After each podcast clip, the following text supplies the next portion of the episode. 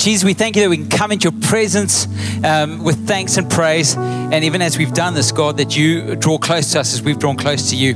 I pray in this moment that you would speak into our life, that you'd prepare our hearts for your word to be planted, God. Uh, God, we thank you that you made us in our mother's womb perfectly. You didn't make any mistake with us. Um, you made us on purpose for a purpose. And and and we don't have to feel tricked.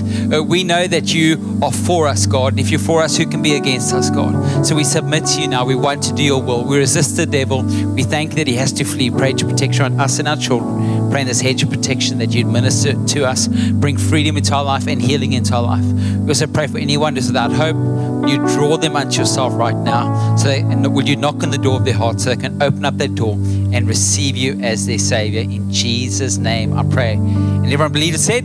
Amen. Awesome. You guys take your seats. Good morning to everyone. Of course, we are um, two weeks away from our Christmas experience. So I encourage you to get your tickets. You can get your tickets at the God Can banner uh, for ten rand. Children um, come for free. So you can also get a ticket for your kids because it's a family experience. Um, and um, I've no doubt um, that you should get a ticket for friends and family as well and colleagues that you want to bring. It's a great time to celebrate Jesus. So uh, why don't you do that? And if you want to buy online, you can also use the link on our social media um, and or go straight to our website. And if you do buy online, it's it's the price is different because of the admin costs that we have to pay the site that hosts those tickets. So, um, but all the finances that comes in goes to our feeding project in Dunoon. Uh, all the finance that comes in for the experience at Malpus goes to our feeding uh, project at Wolverine, and then at Camps Bay it goes to uh, the James House feeding project and educational project there in Hout Bay. So, um, so that's what we're doing this year, a bit differently. We are letting our Christmas experience overflow, and you can buy your ticket for one hundred rand. You can overflow. You don't have to only pay, pay ten rand. You can decide to give more to those projects. So I encourage you to buy your ticket. Um, remember, there's four experiences here uh, last week in November, so you don't want to miss out on that. And then it goes to Malpus, and then afterwards Camps Bay. Um, in the, the following weekend. So get your ticket, uh, make sure that you've booked space, and also be praying for that friend. We remember we're saying, God can save my family members, save my friends. So, so you know, because of what God can do, I'm going to invite them, get them into a moment with God. So, so why don't you do that? And then there's baptisms at the uh, baptism. at the end of the service. So if you are getting baptized, we'll do it at the end, um, right outside. So once you celebrate with the people who are getting baptized, if you did come and you want to get water baptized, there is uh, shorts and T-shirts and towels in the ladies' bathroom and men's. So you can make your way, ladies to ladies, men's to the men's, and you can do that after the service. And then lastly, before I get into my preaching, it's House for the House Sunday. So um, at the end of the service, we'll have a time, a worship time. So we only end the service after that. So if we can all stay um, in that time of worship. And then um, if you have given already or you're giving online, you can fill this out and um, just write what you, you know what I mean? Just the, the, the amazing thing is we do it together. It stirs up faith to give, and it also really stirs up my faith as I see people all doing it with us. So if you aren't giving physically in the service and you're doing it online like my wife and I, uh, we have done, and then I'm giving in all the different services, why don't you write it down, what you're giving, or if you are giving in the service, there'll be a time, the bucket says four of them, so we try to make it easy, and there should be an envelope on your chair, and of course, Heart for the House offering, we've done it for six weeks now, build up, and the main thing is that you pray, hear from God, and so that you can, with a great joy in your hearts, give out of obedience. Um, and God loves a cheerful giver. That's the kingdom standard, that, that he wants us to give with a joy, not reluctantly, not under pressure, but he wants us to give out of obedience. And that's why we do the build-up. You can actually go, hey, God, what do you want me to give?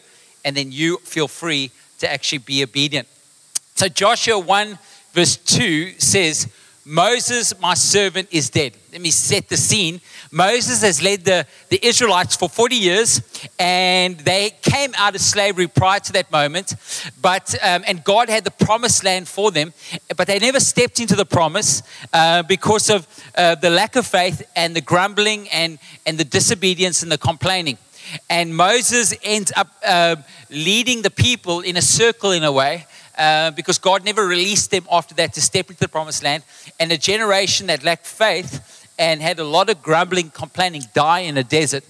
And this is a new season where Joshua now becomes the leader.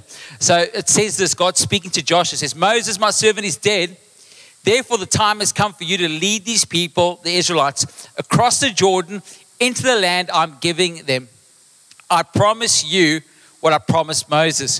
Wherever you set foot, um, you will be on land I have given you.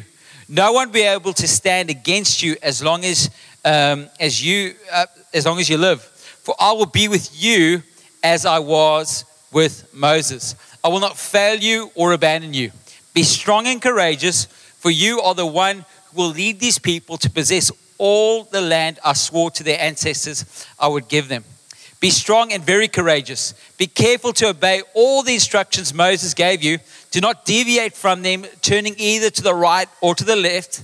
Then you'll be successful in everything you do. So God's speaking to Joshua, and he's saying, Moses is dead, and but but just like I said to Moses, wherever you set your feet, I'll give you their land. I'll also do that for you. And just like I promised to be with Moses, I will also be with you. It's like God gives him a guarantee, um, and, and you need to hear it. Yes, there were going to be obstacles. Uh, there were going to be uh, people they would have to face in battle. There were going to be walled cities. Um, so, so clearly, he would have things he'd have to overcome, battles he'd have to face. But the guarantee God gave him was that wherever he set his foot, that land, they would ha- it would be theirs, and that God would be with him. And, and I think the second promise is greater even than the first. And it's a promise that you and I should always focus on. Um, in your life, in your marriage, in raising your kids, in your single life, um, in your business life, that the main goal should be to also have God with us in everything we do. I reckon if we can have that in our life, if we can have God with us in all we do, then really we start to live. We see Moses, um, God released him to step into the promised land once the people had dis- been disobedient. And God said, but I'm not going to go with you. And then Moses said, no, no, I'd rather stay in the desert with you than be in the promised land without you. Because even a season that seems blessed without you is truly not blessed. But a season that seems hard with you is actually more blessed. And I'd rather be with you. Of course, God's in a way saying to Joshua as well, that, that this is the key, I'll be with you. And, and if it's just you and God, you're actually in a good place. You're actually in the majority, and, and you're, you're favored. And so, so God's setting Joshua up for this new season. Of course, the other thing we can think about is Joshua grew, was born into slavery, and, and he grew up for forty years with people who lacked faith, who were negative and complained. Uh, so, so it's really his life would have not been ideal. The settings weren't ideal for him to lead people into freedom, full of faith. You know what I mean? He lived in the total opposite. Slavery, doubt. Slavery, complaining. Now God's saying, and you will lead people into freedom, and I want you to have faith. And what we see is that, that God can do the miraculous. God's not intimidated by your past. If he calls you to it, he will help you to do it. And today I want to talk to you about the truth that God can bring down the walls. Maybe you can put down there the obstacles, the, the battles you're facing. God can give you victory in the battles. God can bring down the walls. And if he's called you to it, he can flip it. He can do what seems impossible, and, and he can prepare you to, to step into all that he has for you. Um, if you look at Gideon, Gideon was a fearful farmer, and God made him a general of an army that got a great victory. Just three hundred men got a great victory against thousands of men. Mary was a peasant girl who became the mother of Christ. Paul, a local rabbi who was actually persecuting the church, ends up becoming the ultimate apostolic leader, the ultimate evangelist in the Bible. Um, we see Joseph, who was a little boy who told his brothers, one day I, I, I see this dream come to pass. Everybody, you guys will be bowing in front of me. And then he goes to prison, and he, he becomes a slave, and God makes him um, a leader in Egypt, second just under Pharaoh. God can do the miraculous. We see God takes David, a shepherd boy, to become the ultimate king in his day. And Peter, who was fishing for fish, ends up fishing for men. God can do the impossible.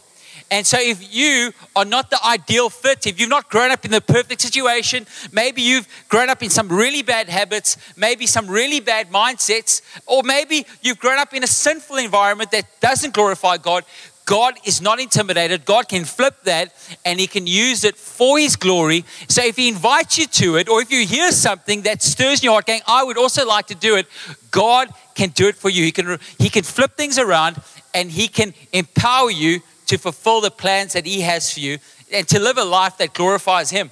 But I'm going to give you some keys quickly to really experience um, the victory and the walls coming down that I think Joshua would tell us if he, let's say he was in the room. The first thing he must probably tell us would be to deal with our your own issues. And what I mean by that is, don't deal with it by yourself. Bring your issues to God. Because you must remember, wherever you go, there you are. So, so just because you go to a new place, just because you cross over the Jordan, just because you step into um, the promised land, doesn't mean you actually have really overcome. The, the key thing is to come to God and know that the, the greatest victory is the inside work that God can do in your life that really will overflow to the outside. And that's what I mean by deal with your issues. Uh, of course, um, it was a, quite a crazy thing, but um, God told... Uh, reminded Joshua that pe- covenant people, um, uh, men of, of Israel, if they were covenant people, they would have been circumcised. Of course, the people who grew up in the desert had not been circumcised. You can imagine that was not the most popular announcement Joshua would have made to the men of war. Hey guys, today is circumcision day. You guys are all in your twenties. I know it's like, you know, I don't know how he got that across the line, but but he did it two miles outside of Jericho. They were sitting ducks. Imagine them trying to heal up for war, but but but but it was part of God's. Um, God spoke to um, Abraham, spoke to Moses that, that that it was a sign of covenant. Of course, for us, it speaks to a heart that's set apart for God. And and so if we are going to get ready for, for what God has for us, it's always going to be heart first. We're always going to have to come to God and let Him deal with our heart. If there's there's bitterness or offense, you must remember the Bible says that the heart is the wellspring of life, and and, and that's why you need to know you could have a uh, you need you can believe for a great marriage, you can believe uh, for a lot of things, but if your heart's not ready. Um, you can actually end up hurting a lot of people around you. Um, is your heart soft? Is your heart um, after God? And and that's how you you you get ready for the breakthrough or or for the promises. Is you actually come to God with your issues. God, I'm offended. God, I'm bitter. God, I'm angry. Um, I don't want to live in this anymore. God, I'm always connected to my past. I haven't forgiven people. Um, or I've got this mindset that I'm actually my past. Yeah, this is my surname. This is how I grew up. No, no, you're not your past. You're a new creation in Christ. And even as He's made you new, He can also help you soften your heart. So I want to encourage you to come to God. Maybe you've been gripped by fear from your past. And the fear that, what Satan wants to do with the fear that you you and I like can have come into life via his plans is to paralyze us or to run back, to, to, to, to run away, to hide or to paralyze. Fear can paralyze us. Um, but, but what it will do is it will keep you out of the promises of God. And so if we come to God and let Him sort out our heart and let Him deal with maybe offenses or issues or fears, um, we know, it's not that we're going to not face our fears. Uh, he's going to give us the courage to keep moving even when we feel a bit fearful. Uh, it's like that, that woman who has the issue of blood and she pushes through the crowd. If you study that story, she would have been, she would have actually been um, somebody who was seen as unclean. Um, and so they, if any, if she came close to anyone, they would have shouted, unclean, unclean. They would have pointed her out. So there was a huge fear for her going into that crowd and getting close to Jesus. Uh, but you know what she had to do? She had to do it scared. And, and and that's what God allows you to do sometimes. Sometimes there will be a little bit of fear, but you know it's part of God's call for your life, and you step into it. You do it scared, but you do it full of faith still. You keep moving. God will give you the courage, and all of a sudden you step into the promises that God has for you. And that's what the gift of dealing with your issues, um, that, that you, you soften your heart, you, you call the fear what it is, but you focus on God. The next thing, if you're going to experience the walls coming down and to and for you to step into the promise that God has for you, you have to think inside the walls. Uh, you can't always be living outside of your victory. You can't always be mentally um, held captive outside of the promise of God. You actually have to start to live inside of those walls. You need to think inside of those walls. Uh, God told Joshua, see, I've given Jericho into your hand. Joshua six verse two. I've given Jericho, given you Jericho. Um, it's before it even started, before the war had started, before they uh, marched around the walls, God said, I've given it to you. Um, Old Testament scholars call this prophetic perfect tense. It's not saying, I will give Jericho. It says, I have given Jericho to you. Why? Because God is in the future and acts as though the impossible has already happened. And you and I actually need to live in that space. That's how we need to think. Faith acts as, as though the impossible has already happened. And I need you to understand this. God is outside of time. Um, God has gone ahead of us. He's already secured a victory. It's like God's moving in. We're moving closer to the victory He's already won.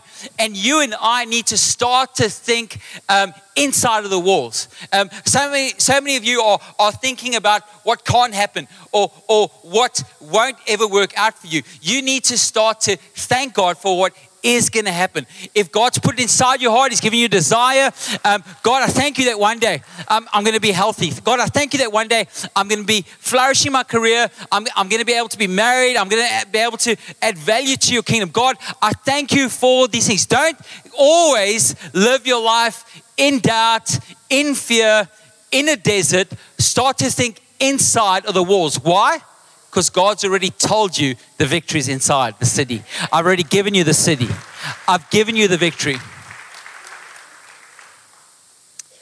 The next thing that Joshua must probably tell us is, is that we need to be persistent. We need to be persistent in prayer. You must probably would have told us, God taught me to be patient.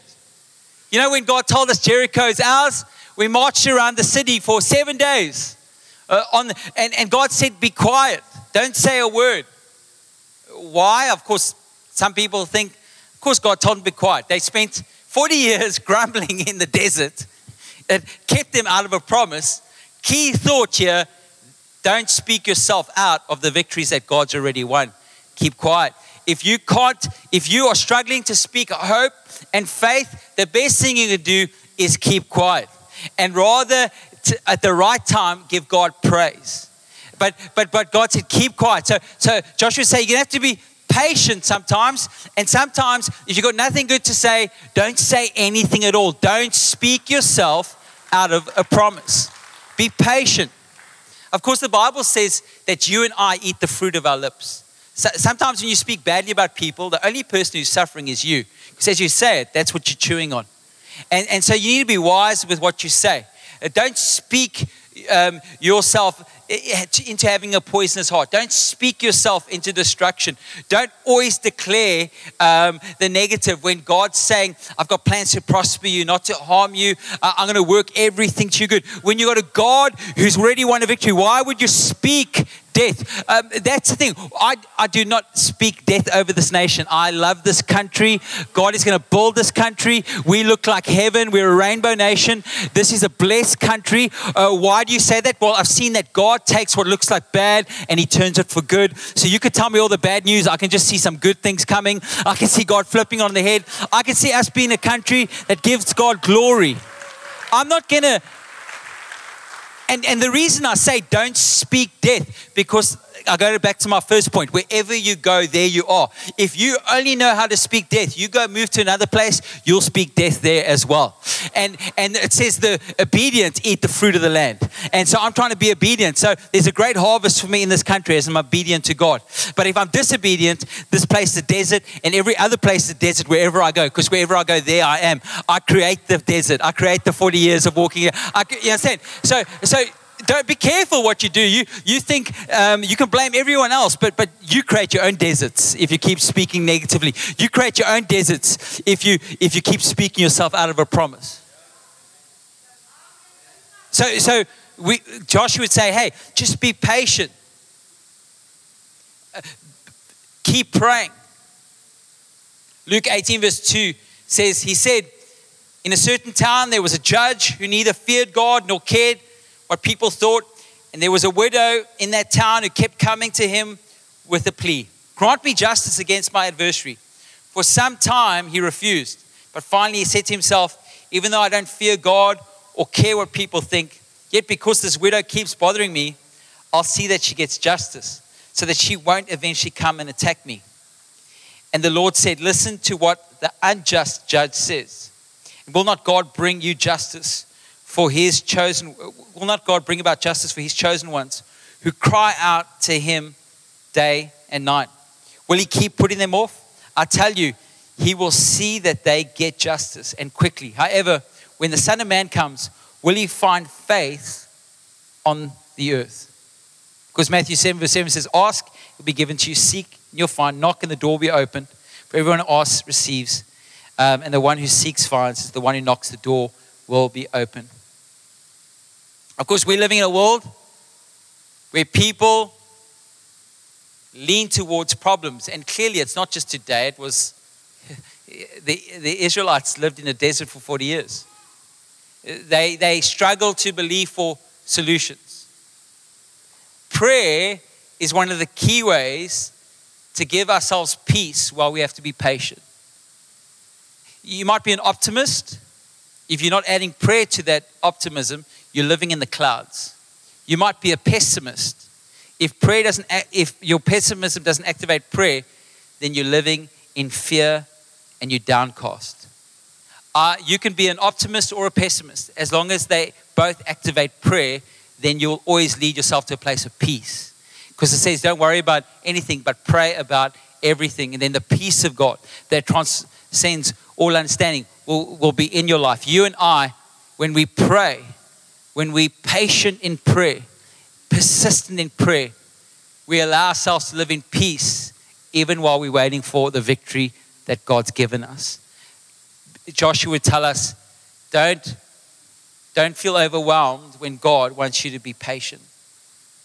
The fourth thing I think Joshua would tell us, and he could, you know, maybe we go to heaven, Josh is like, Andre was wrong. Anyway, so um, God's plan is praise. Joshua six verse ten says, of course, this is the instruction that Joshua gets from God. He tells the people, it's before they're about the seventh day walking around Jericho. Do not shout, do not, do not even talk, Joshua commanded.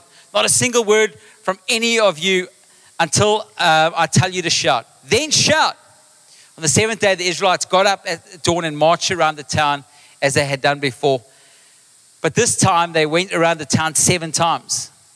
The seventh time around, as the priest um, sounded a long blast on their horns, Joshua commanded the people, shout, for the Lord has given you the town.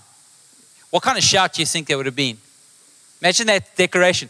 Shout, because God's given you the town. I'm sure you've been even, think about it, it's forty years. Their parents told them about the promise. They grow up, be waiting. It might be that long until the All Blacks win another World Cup. You know, imagine that shout, like forty. A shout in Paris when we won the World Cup, greater. It was a shout of praise. It's, it's, it's a declaration, a joy. God, you are awesome. Shout.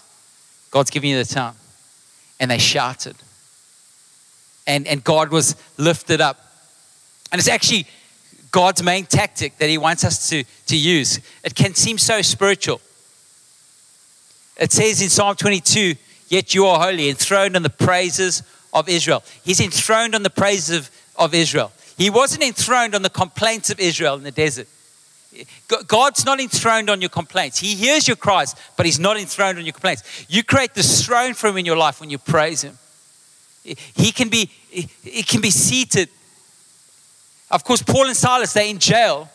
And it says in Acts sixteen, verse twenty-five, at midnight, Paul and Silas were praying and singing hymns to God. Other prisoners were listening to them. Suddenly, there was a such it was such a violent earthquake that the foundations of the prison were shaken. Once all the prison doors flew open, everyone's chains came loose.